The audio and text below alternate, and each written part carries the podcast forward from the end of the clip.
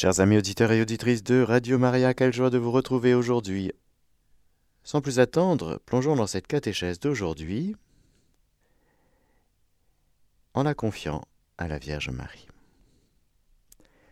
Je vous salue Marie, pleine de grâce, le Seigneur est avec vous, vous êtes bénie entre toutes les femmes, et Jésus, le fruit de vos entrailles, est béni. Sainte Marie, Mère de Dieu, priez pour nous pauvres pécheurs, maintenant et à l'heure de notre mort. Amen. Nous allons terminer aujourd'hui quelques aspects sur le péché, la réalité du péché. Nous avons vu le péché dans son origine, dans sa définition, dans sa gravité et dans sa diversité. Nous allons voir aujourd'hui la prolifération du péché, donc l'aspect, j'allais dire, communautaire et social, la propagation du péché.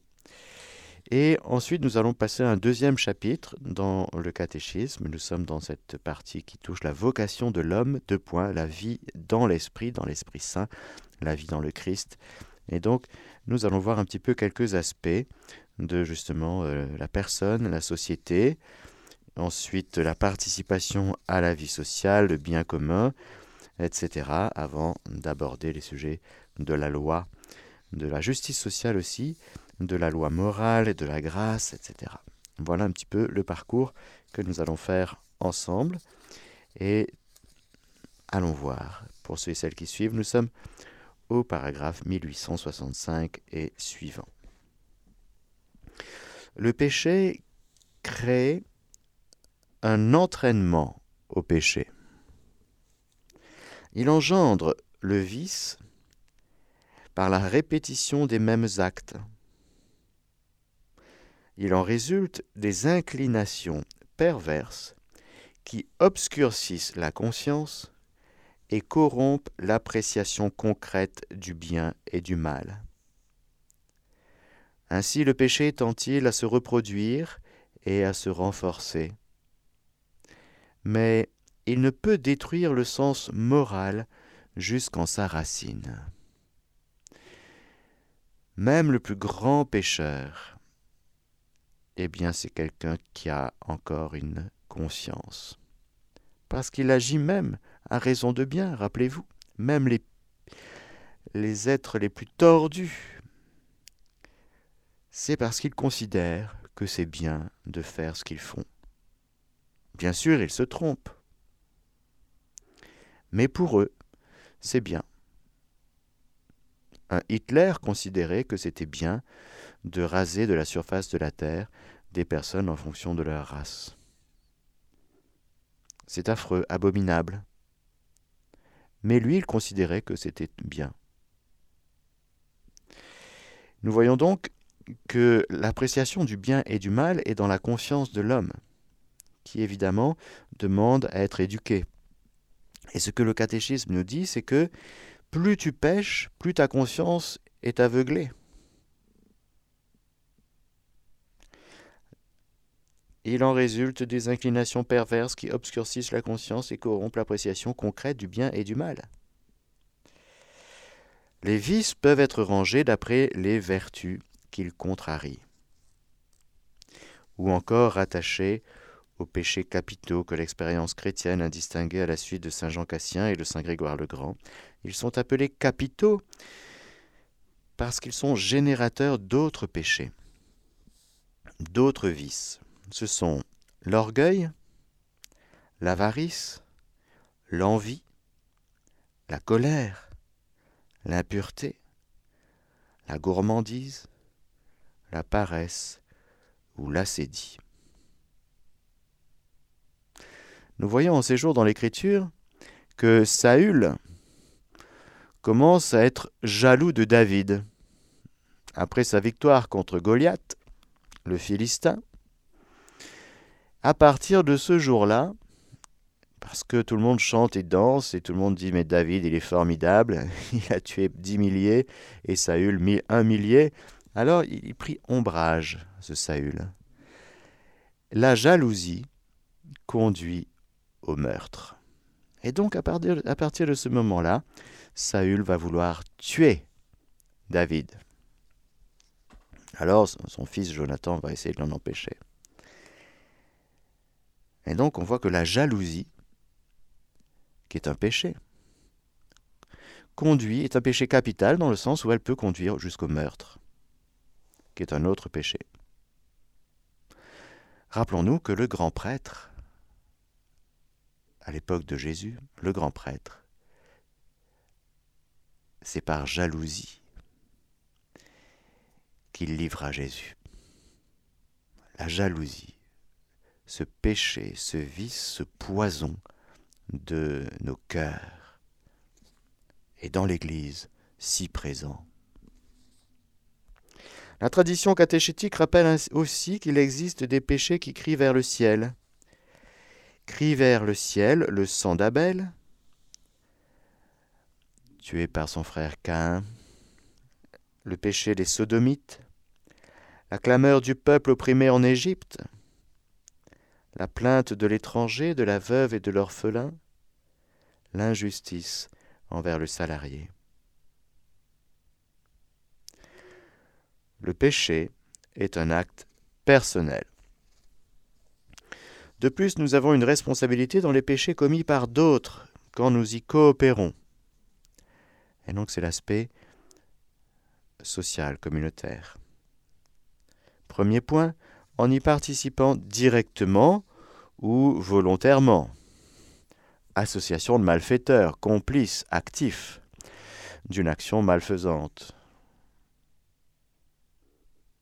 Ceux qui ont coupé les câbles pour faire du business de cuivre sur les rails et qui m'ont fait perdre deux heures et demie, eh bien, ils étaient plusieurs.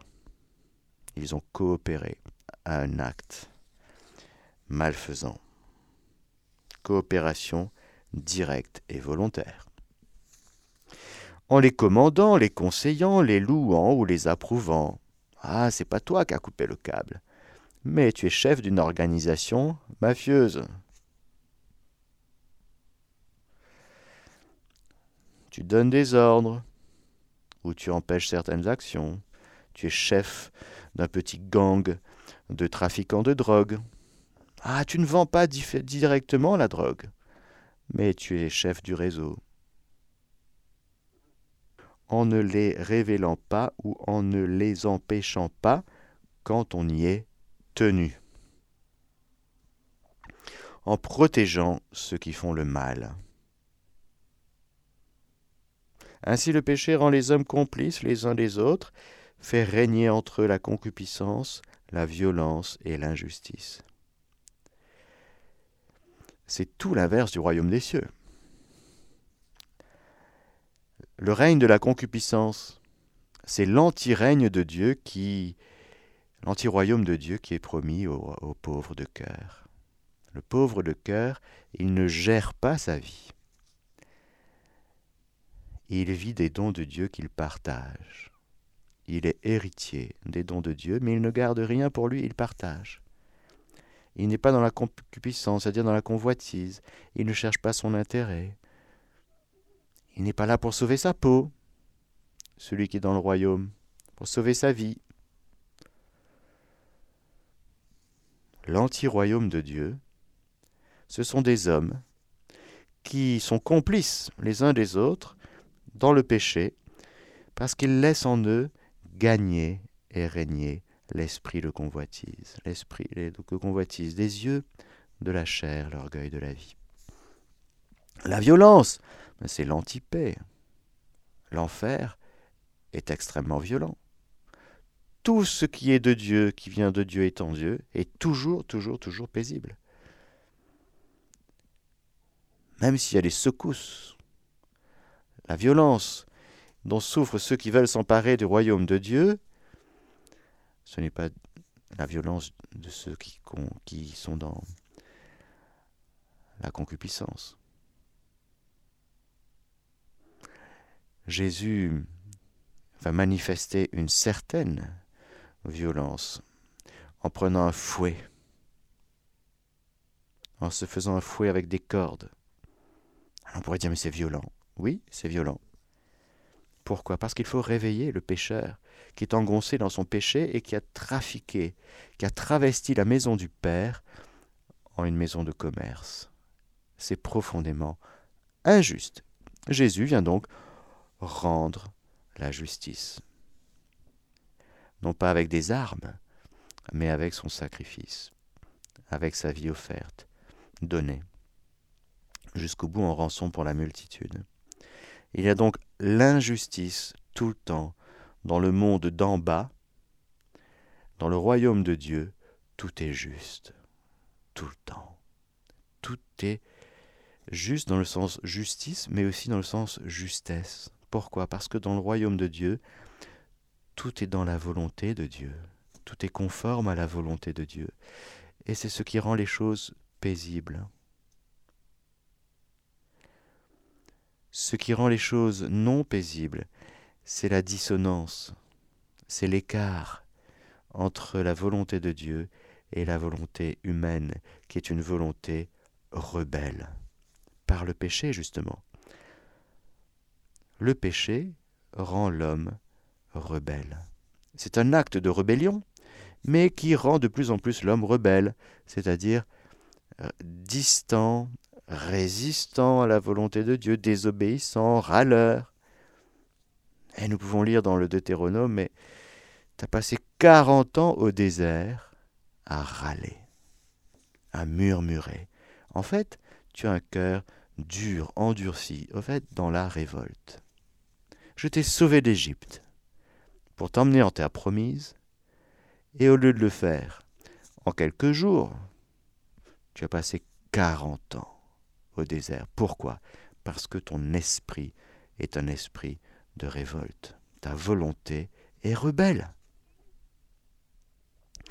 Alors les péchés provoquent des situations sociales et des institutions contraires à la bonté divine. Oui, nous en connaissons.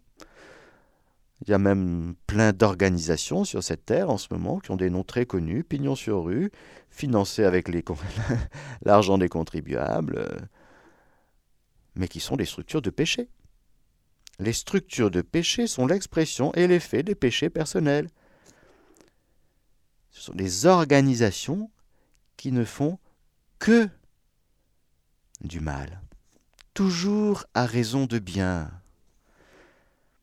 toujours, oui, un peu d'humanitaire, toujours pour la sécurité, pour la santé, pour le bien-être, pour l'écologie, pour nana, tout que des trucs bien. Mais c'est pervers. C'est intrinsèquement pervers. Mais ça paraît bien. Au fond, ce sont des sépulcres blanchis. Ces structures elles paraissent bien, mais elles ne sont que structures de péché. Elles induisent leurs victimes, car c'est le cas, leurs victimes, à commettre le mal à leur tour. Autrement dit, il y a plein de gens qui travaillent dans les organisations. Elles font leur job. Elles le font bien, ce sont des gens bien. Il y a même des chrétiens qui travaillent dans les structures de péché. Non pas qu'elles adhèrent au péché ou à l'objet de ces structures. Elles peuvent se tromper, mais elles, ont un job. Il faut bien nourrir la famille. Mais malgré elles, parfois, elles sont poussées à commettre le péché. Il y a une telle pression. Dans un sens analogique, elles constituent un péché social, entre guillemets. C'est un sens analogique, car encore une fois, le péché n'est pas social, le péché est toujours personnel. C'est toujours quelqu'un qui pêche. Ce n'est pas une structure, ce n'est pas une organisation, non. Ce sont des structures de péché, c'est une expression de Jean-Paul II. Mais une structure, une organisation est composée d'êtres humains qui, eux, ont l'esprit tordu et qui pêche personnellement. Voilà donc le lien entre le péché qui est personnel et sa déflagration sur la communauté humaine. Bonne transition pour maintenant accéder à ce deuxième chapitre qui a pour titre justement la communauté humaine, au paragraphe 1877, qui nous dit ceci, c'est très important. La vocation de l'humanité est de manifester l'image de Dieu. C'est magnifique. La vocation de l'humanité est de manifester l'image de Dieu et d'être transformé à l'image du Fils unique du Père. Cette vocation revêt une forme personnelle puisque chacun est appelé à entrer dans la béatitude divine. Elle concerne aussi l'ensemble de la communauté humaine. Nous allons poursuivre notre lecture commentée. L'article 1 a comme titre La personne et la société. Le caractère communautaire de la vocation humaine. Je sais bien que nous tous, nous avons des désirs parfois d'être seuls sur une île déserte. Hein? Ça, vous est, ça vous est déjà arrivé? Bon, eh oui. Tous les hommes sont appelés à la même fin, Dieu lui-même. Il existe une certaine ressemblance entre l'union des personnes divines et la fraternité que les hommes doivent instaurer entre eux, dans la vérité et l'amour. La vérité et l'amour. L'amour du prochain est inséparable de l'amour pour Dieu. C'est bien là le nœud parce que nous aimerions aimer Dieu de tout notre cœur, de toute notre force, de tous nos moyens. Dieu, tu es tout pour moi, Seigneur. Et puis notre frère, oh là là, c'est beaucoup plus compliqué.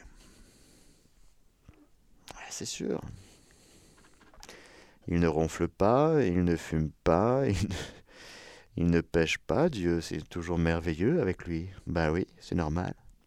Il est la béatitude. Mais le Seigneur nous a liés, non seulement dans ce mystère de communion avec lui, mais dans un mystère de communion interpersonnelle entre êtres humains. De sorte que les deux commandements de l'amour n'en sont qu'un. Nous n'avons qu'un seul cœur, frères et sœurs. Deux poumons, mais un seul cœur. Un seul cœur pour aimer le Seigneur et pour se laisser aimer par lui.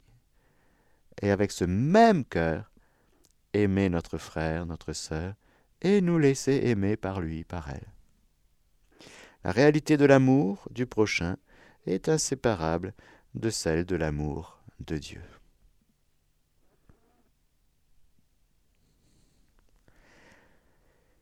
La personne humaine a besoin de la vie sociale celle-ci ne constitue pas pour elle quelque chose de surajouté, mais une exigence de sa nature.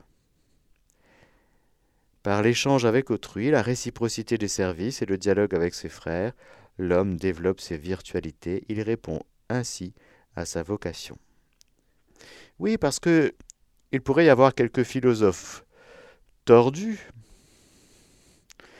qui pourraient dire, par exemple, que la vie en société est quelque chose de surajouté à notre nature, que nous ne sommes pas de nature sociale.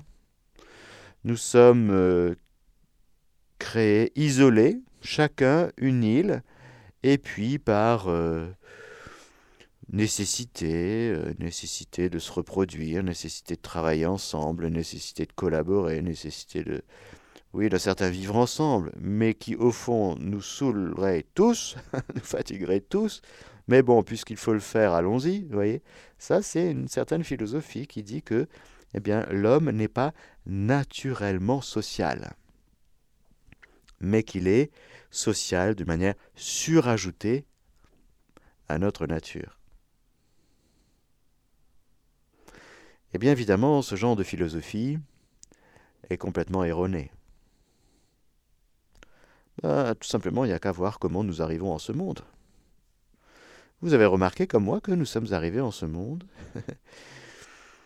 Eh bien, dans le sein maternel, dans les entrailles de quelqu'un, avec euh, l'aide de quelqu'un d'autre, et que nous sommes le fruit d'une union. Et que nous arrivons, en démarrant notre existence, dans un milieu vital tout à fait particulier qu'on appelle le sein maternel, lié à quelqu'un, ontologiquement en relation. On ne peut pas séparer la réalité de la personne humaine de son aspect relationnel avec les autres. Et pourtant, nous sommes uniques, oui, tout à fait uniques. Parce que quand Dieu crée quelqu'un de tout à fait unique, c'est toujours quelqu'un d'unique, de non reproductible. Nous ne sommes pas une identité numérique, nous sommes une identité spirituelle. Dieu crée une personne humaine et chacun de nous, nous sommes une personne spirituelle. C'est-à-dire un esprit créé avec une réalité psychocorporelle et humaine. Nous ne sommes pas un animal, ni un végétal, ni un minéral. Je sais que certains vivent comme des animaux, mais ce sont des êtres humains.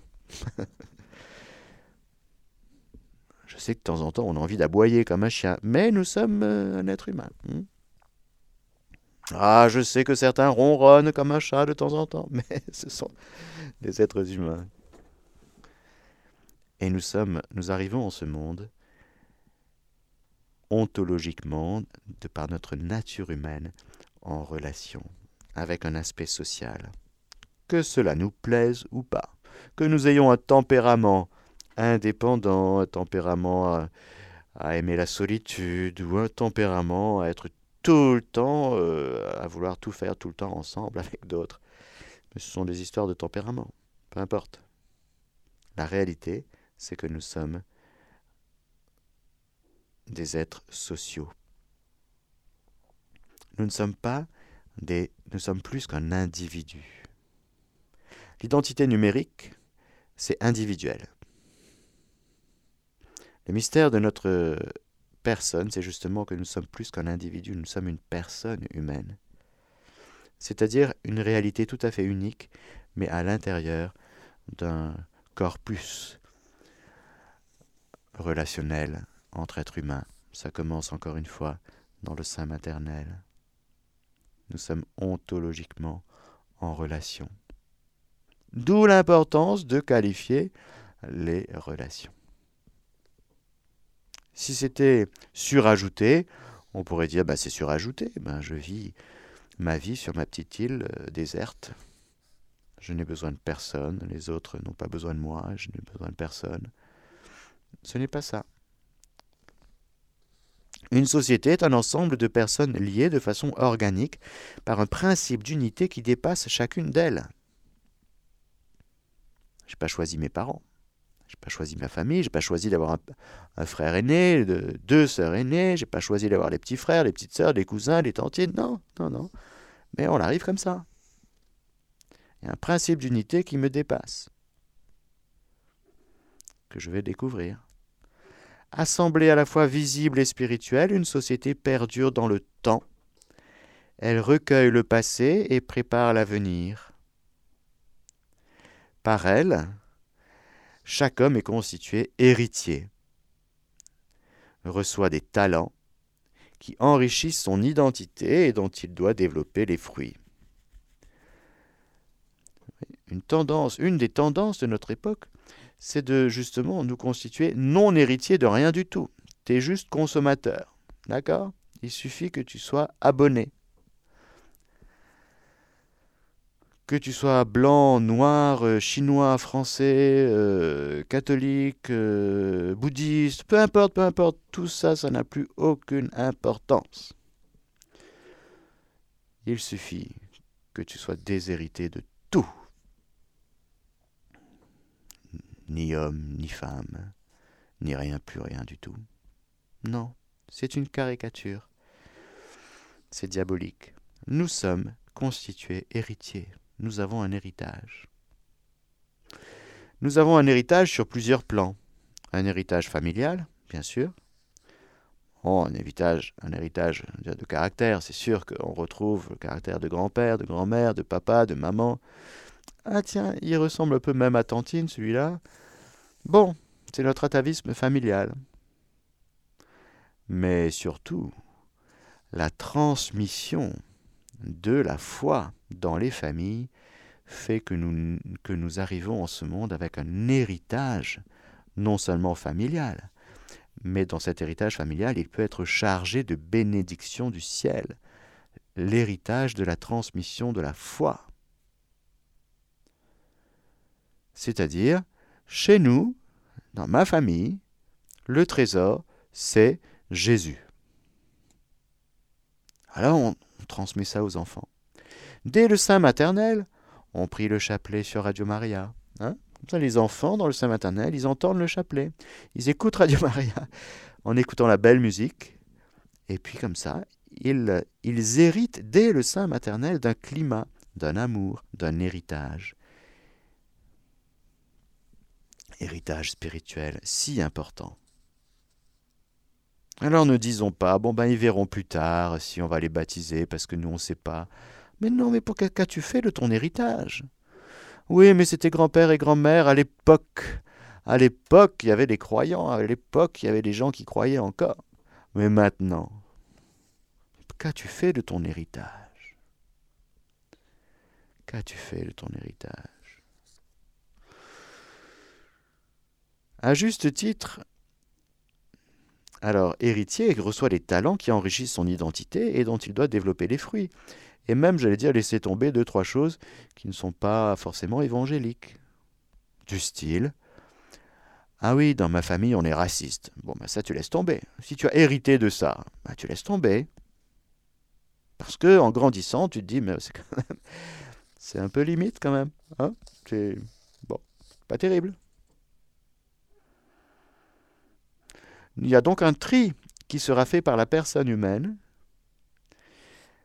accueillant son héritage, recevant d'abord les choses, et après le propre du vivant, c'est justement de se nourrir, et vous savez, quand on se nourrit, on fait le tri.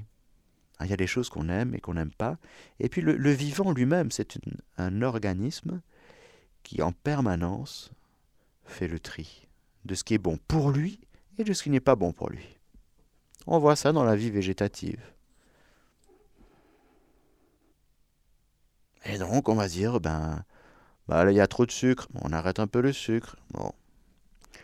Et puis, euh, mais même dans son organisme, le vivant, un grand vivant, c'est quelqu'un qui peut tout recevoir, mais qui fait le tri parce qu'il ne va prendre que ce qui va le nourrir et le faire avancer, le faire grandir. On voit ça dans la vie végétative et on voit ça dans la vie spirituelle. Dans la vie spirituelle, je peux tout entendre, les uns, les autres, mais je ne peux garder, si je suis un grand vivant, que ce qui me fait avancer dans la sainteté, que ce qui me fait avancer vers une plus grande intimité avec Dieu. Et s'il y a quelque chose que je considère comme ne m'aidant pas, ne m'édifiant pas, ne m'aidant pas à grandir, me nourrir, si je considère une nourriture frelatée, ben je ne la prends pas. Tout simplement. Pourquoi? Parce que je discerne. Alors soyons des grands vivants. Recevons notre héritage et grandissons. À juste titre, chacun doit le dévouement aux communautés dont il fait partie et le respect aux autorités en charge du bien commun. Chaque communauté se définit par son but et obéit en conséquence à des règles spécifiques, mais la personne humaine est et doit être le principe, le sujet et la fin de toutes les institutions sociales. Il y a quelque chose qui transcende la communauté, et c'est un apport tout à fait spécifiquement chrétien, judéo-chrétien. La personne fait partie de la communauté, mais elle transcende la communauté. Pourquoi? Parce que ça prend ses racines dans la Sainte Trinité, tout simplement. Communion de personnes. Combien de dieux, s'il vous plaît? Un. Un seul Dieu. Combien de personnes divines? Trois. Le Père, le Fils et le Saint-Esprit dans une relation que saint Thomas d'Aquin qualifiera de subsistante. Fallait bien trouver un mot pour expliquer ce grand mystère. Le Père n'est pas le Fils, le Fils n'est pas le Père, l'Esprit Saint n'est pas le Père, l'Esprit Saint n'est pas le Fils, le Fils n'est pas l'Esprit Saint, le Père n'est pas l'Esprit Saint. Chaque personne divine est 100% Dieu. Le Père, 100%. Le Fils, 100%. L'Esprit Saint, 100%. Mais alors comment ils font? Ah. Ils partagent 33,33% chacun la divinité Non, 100% chacun. Ça fait combien de pourcents? Ben, Ça fait 100% Dieu pour chaque personne divine. Le Père est lumière, le Fils est lumière, l'Esprit Saint est lumière. Ça fait combien de lumière Ça fait une lumière. Dieu est lumière. Le Père est amour, le Fils est amour, l'Esprit Saint est amour. Ça fait combien d'amour Un. Dieu est amour. Alors, c'est un mystère, c'est-à-dire on ne comprend pas tout, mais on perçoit quand même que justement, la vocation de l'humanité est de manifester l'image de Dieu, mais de Dieu un et trine, oui, et d'être transformé à l'image du Fils unique du Père. Parce que de fait, en raison du péché des origines, en raison, du, péché originel, nous avons besoin de retrouver toutes ces choses. Nous ne savons plus vivre en communauté comme il faut. Nous ne savons plus parce que le cœur, le cœur de l'homme est tellement malade qu'il a besoin d'être sauvé. Et Jésus est notre sauveur. Et c'est par lui, avec lui et en lui, que nous retrouvons toutes choses. Dieu a dit, vous avez entendu qu'il a été dit? Moi, je vous dis. Jésus renomme toutes choses dans les évangiles pour qu'on réentende la parole de Dieu dans toute sa puissance originelle, au commencement. En arche, c'est-à-dire dans le dessein de Dieu. Il va falloir réentendre ce que c'est qu'une personne humaine, une communauté humaine. Parce qu'on ne sait plus. Nous, encore une fois, on vit la communauté humaine à partir des conflits. Après, ben, du coup, ben, il faut gérer les conflits. Et puis, du coup, il y a des gens qui sont spécialistes de la gestion des conflits. Ben, ça, tout ça, ça dans le royaume de Dieu, normalement, il n'y a pas. Et puis il n'y aura pas, parce qu'on va vivre cette réalité de plus en plus sur la terre, frères et sœurs, je vous signale. Le règne, le royaume de la divine volonté sur la terre, c'est une communauté humaine qui vit selon Dieu. Donc, il y aura des, des, jobs qui vont sauter, si vous voulez. Il n'y aura plus de, de coach pour euh, gérer les conflits. Ce sera fini, ça. C'est temporaire en raison de notre incapacité à vivre ensemble.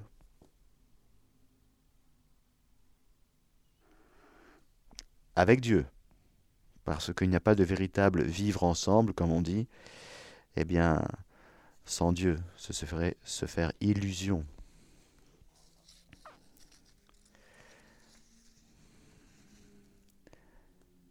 Certaines sociétés telles que la famille et la cité correspondent plus immédiatement à la nature de l'homme. Certaines sociétés telles que la famille et la cité correspondent plus immédiatement à la nature de l'homme. Elles lui sont nécessaires. Afin de favoriser la participation du plus grand nombre à la vie sociale, il faut encourager la création d'associations et d'institutions d'élection à but économique, culturel, socio, sportif, récréatif, professionnel, politique, aussi bien à l'intérieur des communautés politiques que sur le plan mondial.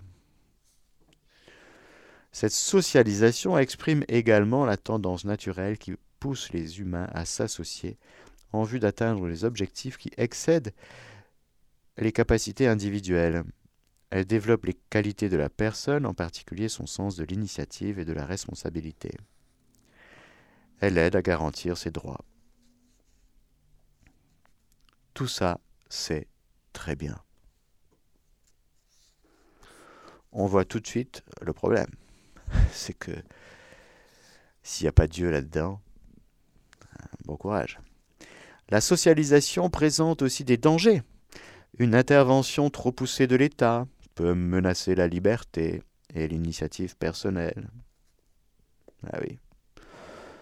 Vous avez le droit de prendre un café si vous êtes debout, mais assis, non. vous avez le droit de manger à la cuisine. Laissez bien grand-père et grand-mère dans le salon, s'il vous plaît. Hein, c'est quand même particulier. Une intervention trop poussée de l'État peut menacer la liberté et l'initiative personnelle.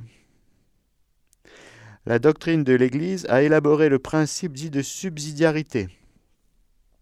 Selon celui-ci, une société d'ordre supérieur ne doit pas intervenir dans la vie interne d'une société d'ordre inférieur en lui enlevant ses compétences, mais elle doit plutôt la soutenir en cas de nécessité et l'aider à coordonner son action avec elle, avec celle des autres éléments qui composent la société en vue du bien commun. Alors cette notion, ce principe de subsidiarité, propre à la doctrine sociale de l'Église, est très important. Car cela permet la responsabilisation de chaque niveau, avec des ponts entre chaque niveau, mais il y a des, autonomies responsables à chaque niveau, ce qui permet que chacun puisse faire ce qu'il a à faire en collaboration ajustée avec les autres niveaux inférieurs et supérieurs.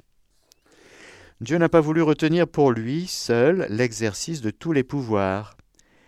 Il remet à chaque créature les fonctions qu'elle est capable d'exercer selon les capacités de sa nature propre.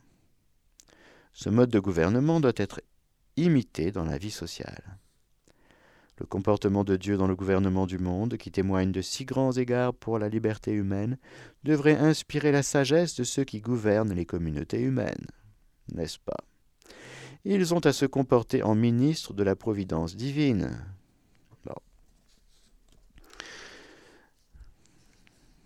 Prions pour qu'un jour, eh bien, nous soyons témoins de ces choses. Le principe de subsidiarité s'oppose à toutes les formes de collectivisme. Il trace les limites de l'intervention de l'État. Il vise à harmoniser les rapports entre les individus et les sociétés il tend à instaurer un véritable ordre international. Ordre. La question avec l'ordre, c'est le principe d'ordre. Voilà. Si vous avez un tyran qui est au principe de l'ordre qu'il veut imposer, instaurer, vous aurez une tyrannie.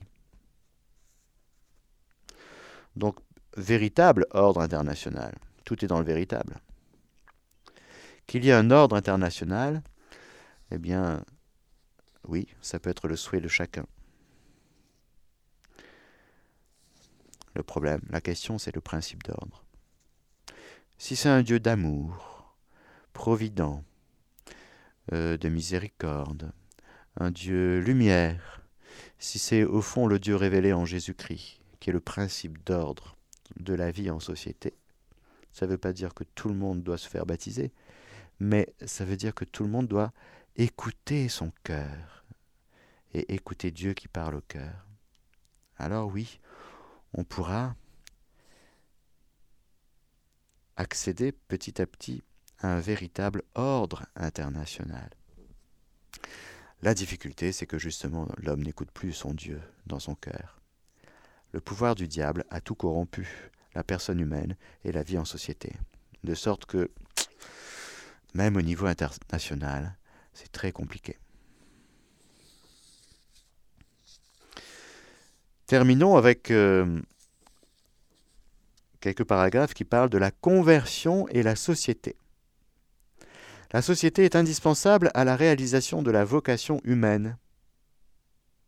Pour atteindre ce but, il faut que soit respectée la juste hiérarchie des valeurs qui subordonne les dimensions physiques et instinctives aux dimensions intérieures et spirituelles. La vie en société doit être considérée avant tout comme une réalité d'ordre spirituel. Elle est, en effet, échange de connaissances dans la lumière de la vérité, exercice de droit et accomplissement des devoirs, émulation dans la recherche du bien moral, communion dans la noble jouissance du beau, en toutes ses expressions légitimes, disposition permanente à communiquer à autrui le meilleur de soi-même, et aspiration commune à un constant enrichissement spirituel. Telles sont les valeurs qui doivent animer et orienter l'activité culturelle, la vie économique, l'organisation sociale, les mouvements et les régimes politiques, la législation et toutes les autres expressions de la vie sociale dans sa continuelle évolution. La vision chrétienne de la société est une vision qui respecte les différents niveaux et les différents étages et qui intègre tous les domaines de la condition humaine. Sa dimension physique, avec euh, le repos, le sport, le travail, la vie familiale, les loisirs. Quand tout est ordonné à partir du principe d'ordre qu'est le Seigneur, il y a de la place pour toutes les dimensions. La culture, parce que tout, encore une fois, toute la vie humaine et sociale doit être à l'image de ce Dieu. Refléter quelque chose du mystère de Dieu. Même la vie économique, la manière de vivre l'économie, eh bien, ça doit être pensé en fonction de plusieurs critères qui doivent prendre leur origine en ce Dieu juste, en ce Dieu providence.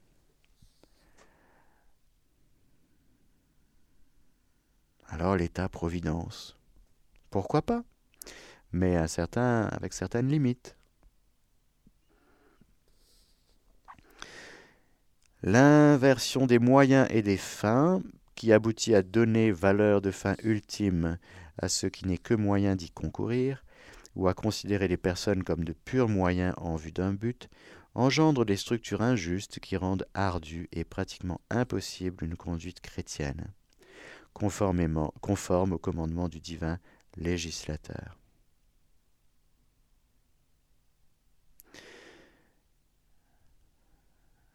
Il faut alors faire appel aux, capacités spirituelles et morales de la personne et à l'exigence permanente de sa conversion, intérieure afin d'obtenir des changements sociaux qui soient réellement à son service.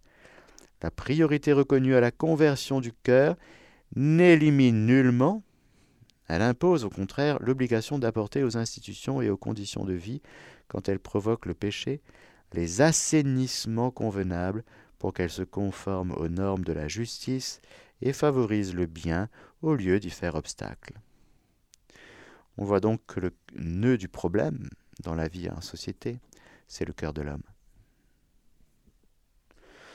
Parce que qui se convertit? Ce ne sont pas les structures qui se convertissent, ce sont des gens. Sans le secours de la grâce, les hommes ne sauraient découvrir le sentier souvent étroit entre la lâcheté, qui cède au mal et à la violence, qui, croyant le combattre, l'aggrave. C'est le chemin de la charité, c'est-à-dire de l'amour de Dieu et du prochain. La charité représente le plus grand commandement social. Elle respecte autrui et ses droits, elle exige la pratique de la justice, et seule nous en rend capables. Elle inspire une vie de don de soi, qui cherchera à conserver sa vie la perdra, et qui la perdra la sauvera. Voilà, chers amis auditeurs et auditrices, pour la catéchèse d'aujourd'hui, une lecture commentée de thématiques euh, que j'aborde d'habitude un peu moins, mais qui se trouve dans cette partie du catéchisme que nous abordons ensemble cette année. C'est la troisième partie qui s'appelle La vie dans le Christ. Et lorsque nous parlons de Dieu, de spiritualité et de l'être humain qui est appelé à vivre une, une alliance avec ce Dieu, eh bien c'est tout l'homme qui doit participer à l'alliance avec son Créateur. Ce n'est pas juste la fine pointe de son âme, c'est toute la personne humaine qui est impliquée dans le salut et dans l'alliance. Nous verrons donc la prochaine fois la participation à la vie sociale, c'est le prochain article, et ainsi que la justice sociale, et ainsi, et nous aurons terminé ce deuxième chapitre, et ensuite nous aborderons la question de la loi morale et de la grâce. Voilà un petit peu pour le programme. Je vous donne la bénédiction du Seigneur, que le Seigneur Tout-Puissant vous bénisse, le Père, le Fils et le Saint-Esprit. Amen.